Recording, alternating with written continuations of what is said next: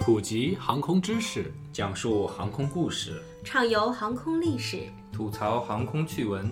哎，我这句怎么不押韵欢迎收听东半球最专业的航空科普网络电台《航空大话》。航空大航，空大话航》。空大话。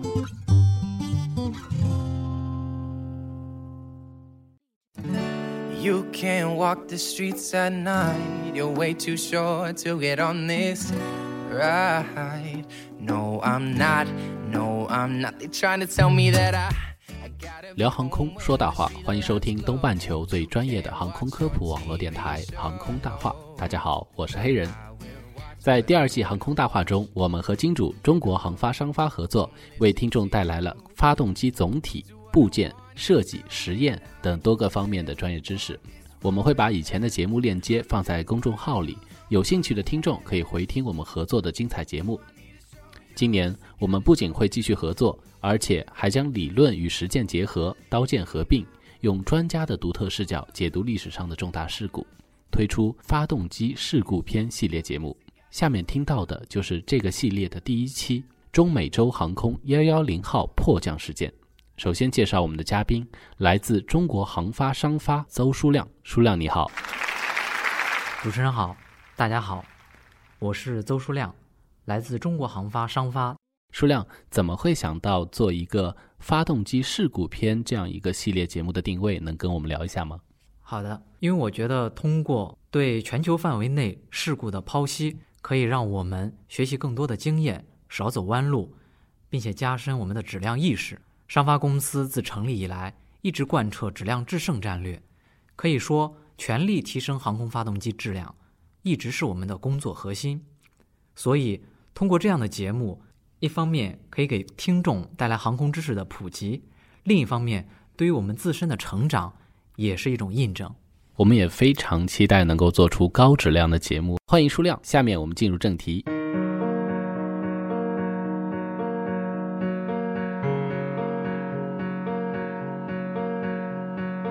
首先给大家介绍一下中美洲航空幺幺零号迫降事件。在一九八八年五月二十四日下午，从中美洲伯利兹市飞往新奥尔良的中美洲航空幺幺零号班机，在墨西哥湾上空飞入一片风暴，引擎重启后起火，机组决定关闭引擎，并迫降在美国新奥尔良东部一条河边的宽草地上。最终，所有人生还，并且没有人受重伤。数量给我们还原一下当时的情景吧。好的，一九八八年五月二十四日，中美洲航空幺幺零号航班准备在新奥尔良莫尔臣机场降落时，飞行员发现，在前方航线上出现了强雷雨的信号。下降过程为防止强雷雨引起发动机熄火和结冰，机组人员打开了持续点火开关和发动机防冰开关。降至一万六千五百英尺时，两个发动机突然熄火，没有发动机的动力，这架先进的喷气式飞机成为了四十三吨重的滑翔机，下降率为每分钟一千五百英尺。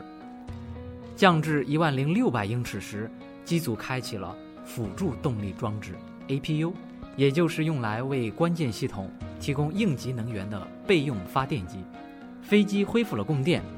在试图使用风车状态启动发动机失败后，机组采用 APU 的供电进行了发动机空中辅助启动，但发动机成功点火后，动力并未恢复到慢车状态。机组前推油门杆时出现发动机超温警告，因此飞行员关闭了两台发动机。在失去所有发动机的推力后，飞机无法飞到任何机场降落。为此，机组打算在水上迫降。降落之前，机组发现河边的堤坝更为合适，因此飞机最后降落在河边的草地上。此地是美国航空航天局的一处装配工厂，所有机组人员和乘客毫发无伤。说起来，这个幺幺零号的机组非常不简单。应对这个事件时啊，机组一共就只有三个人，而且机长有一只眼睛是失明的。能给我们介绍一下这个英雄的机组吗？好的。主要是机长在这次飞行中起到了决定性的作用。下面我来介绍一下这位机长卡罗斯·达达诺。六年前，他直飞于一家小型的通用航空公司，在国内提供一些私人包机的服务。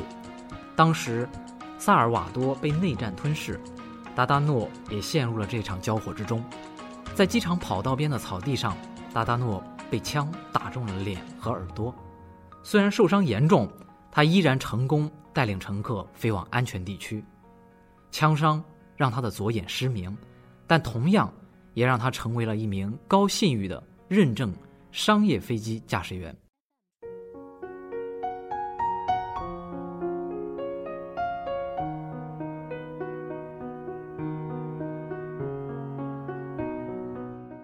这起事件中的航班也是波音公司的经典机型737三百型客机。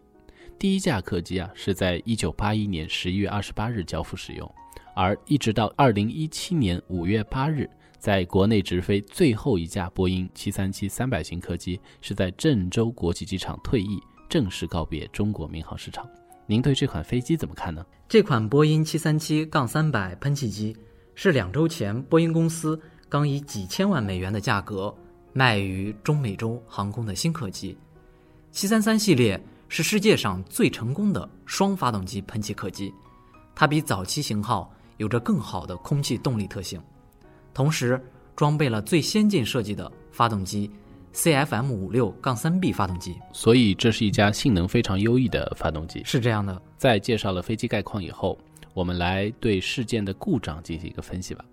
事发之后，虽然没有造成人员的重伤和死亡，但是事故的原因一直是公众关注的重点。而且，就像舒亮前面提到的，这款客机是在两周前刚刚入手中美洲航空，以优异的性能通过试航的新客机，并且在回收发动机后发现问题并没有那么简单，是这样吗？是这样的。美国国家运输安全委员会对事故展开调查。针对中美洲航空幺幺零号迫降事件，需要弄明白的第一个问题是：为何这架崭新飞机上精密发动机会在半空失效？下降到一万六千五百英尺时，两个发动机同时熄火，是否是操作失误造成的呢？一般来说，为防止暴雨造成发动机熄火，飞行员可以在遇到暴雨条件时打开空中持续点火开关，这属于正常操作。在天气预报显示有雨水、冰雹的条件下，飞行员可以打开防冰开关，也属于正常操作。那是否是环境因素造成的呢？五月的墨西哥上空天气难以预料，飞行区域跨越了墨西哥湾，几分钟就能形成一场暴风骤雨。调查员研究发现，这不只是雷暴，这是冰雹风暴。尽管南方地区很少看到冰雹。但调查员发现，当时有一个来自北方的强对流前锋云团经过，强风和垂直对流形成了冰雹。这里要提一下冰雹的形成：当雨水上升到冻结高度以上时，会被冻结成冰块，然后由于重力作用，落到了冻结高度之下，表面会吸附一层水分，再次向上飘升，如此反复下去。所以说，冰雹是按照一定规律。形成的多层冰块，而当时的天气正是各种恶劣气象条件的结合：乱流、大雨、冰雹、闪电、微暴流、风切变、严重的结冰等等。呃，这里我就想问一下，既然会面临这样恶劣的天气，为什么在当时的机载气象雷达没有办法探测出来呢？没错，机组通过机载雷达来跟踪天气变化的情况，但是机载雷达一般都工作在 X 波段。也就是八到十二兆赫兹，波长在三厘米以下，固定的波段导致发射功率有限。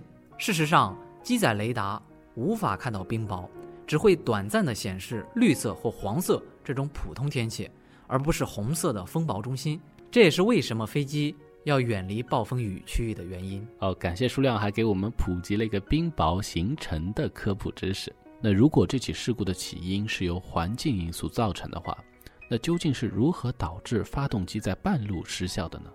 这个问题问得非常好。首先可能会考虑的是，是否是雨水让发动机熄火。发动机被送回位于俄亥俄州的通用电气公司测试中心时，进行了重建注水测试。简单来说，就是用喷嘴将水喷进发动机内部，通过调整水与空气的比例来类比飞行时的状态。然而，注水结果显示，发动机并没有熄火。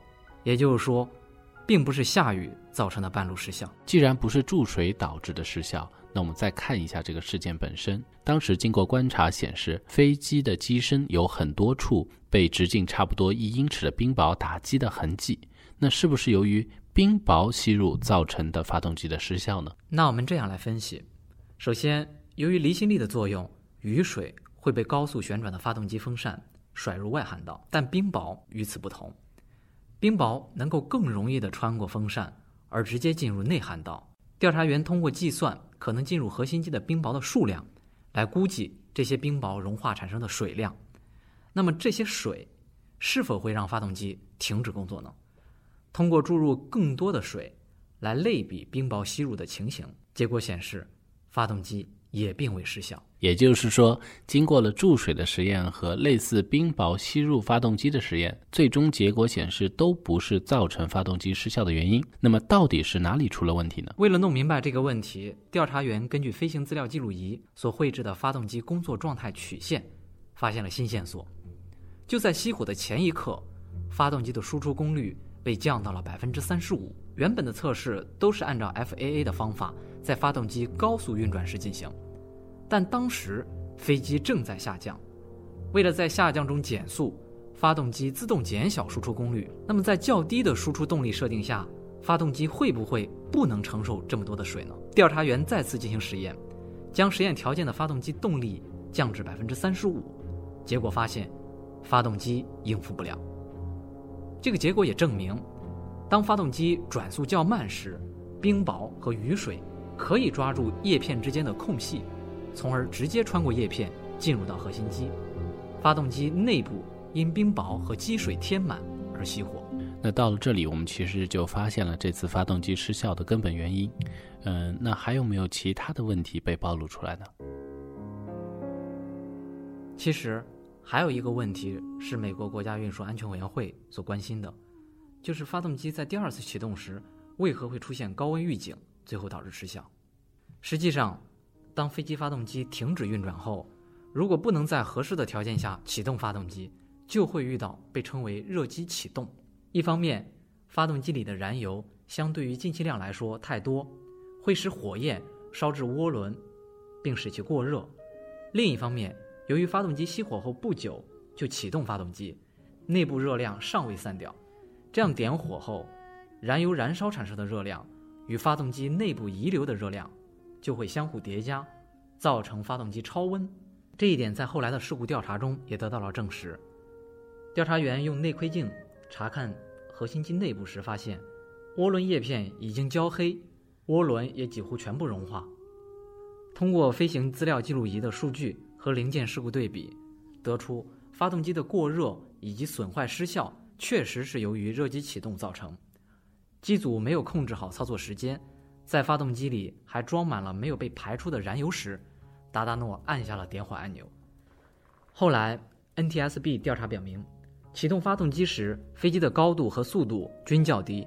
若按照使用手册的要求启动发动机，则飞机的高度不足，因此机组提前启动发动机的决策也没有问题。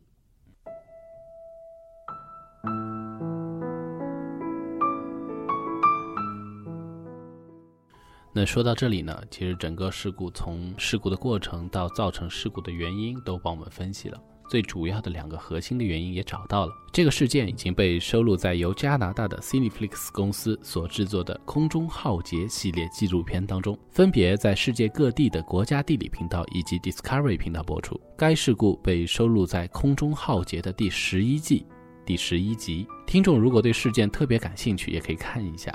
我还想问一下舒亮啊，这起事件发生以后，对发动机技术的发展有没有起到什么重要的作用呢？当然有。事故发生后，发动机公司进行了深入全面的调查，进行了多次发动机实验和细节分析。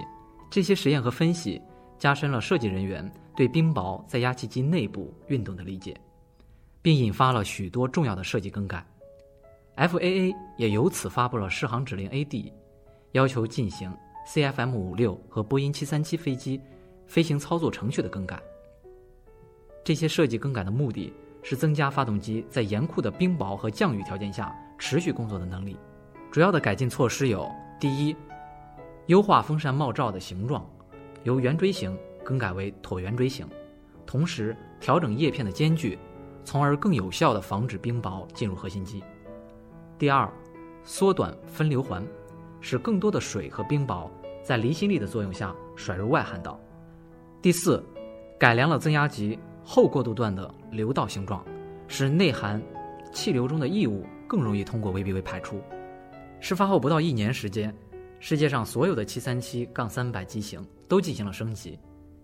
经过更改优化，CFM 五六发动机在严酷的暴雨和冰雹条件下，稳定工作能力大大加强。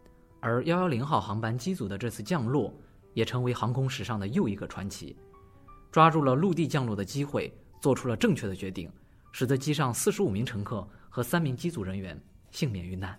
好，以上就是本期节目的全部内容。听众朋友们，更多精彩的航空事件，期待您的关注。我是黑人，感谢嘉宾邹书亮。感谢您的收听，我们下期再见。再见。阵阵晚风吹动着松涛，吹响着风铃声如天籁。站在这城市的寂静处，让一切喧嚣走远。只有青山藏在白云间，蝴蝶自由穿行在清涧，看那晚霞盛开在天边，有一群向西归鸟，谁画出这天地？又画下我和你，让我们的世界绚丽多彩。谁让我们哭泣，又给我们惊喜，让我们就这样相爱相依。总是要说再见，相聚又分离。总是走。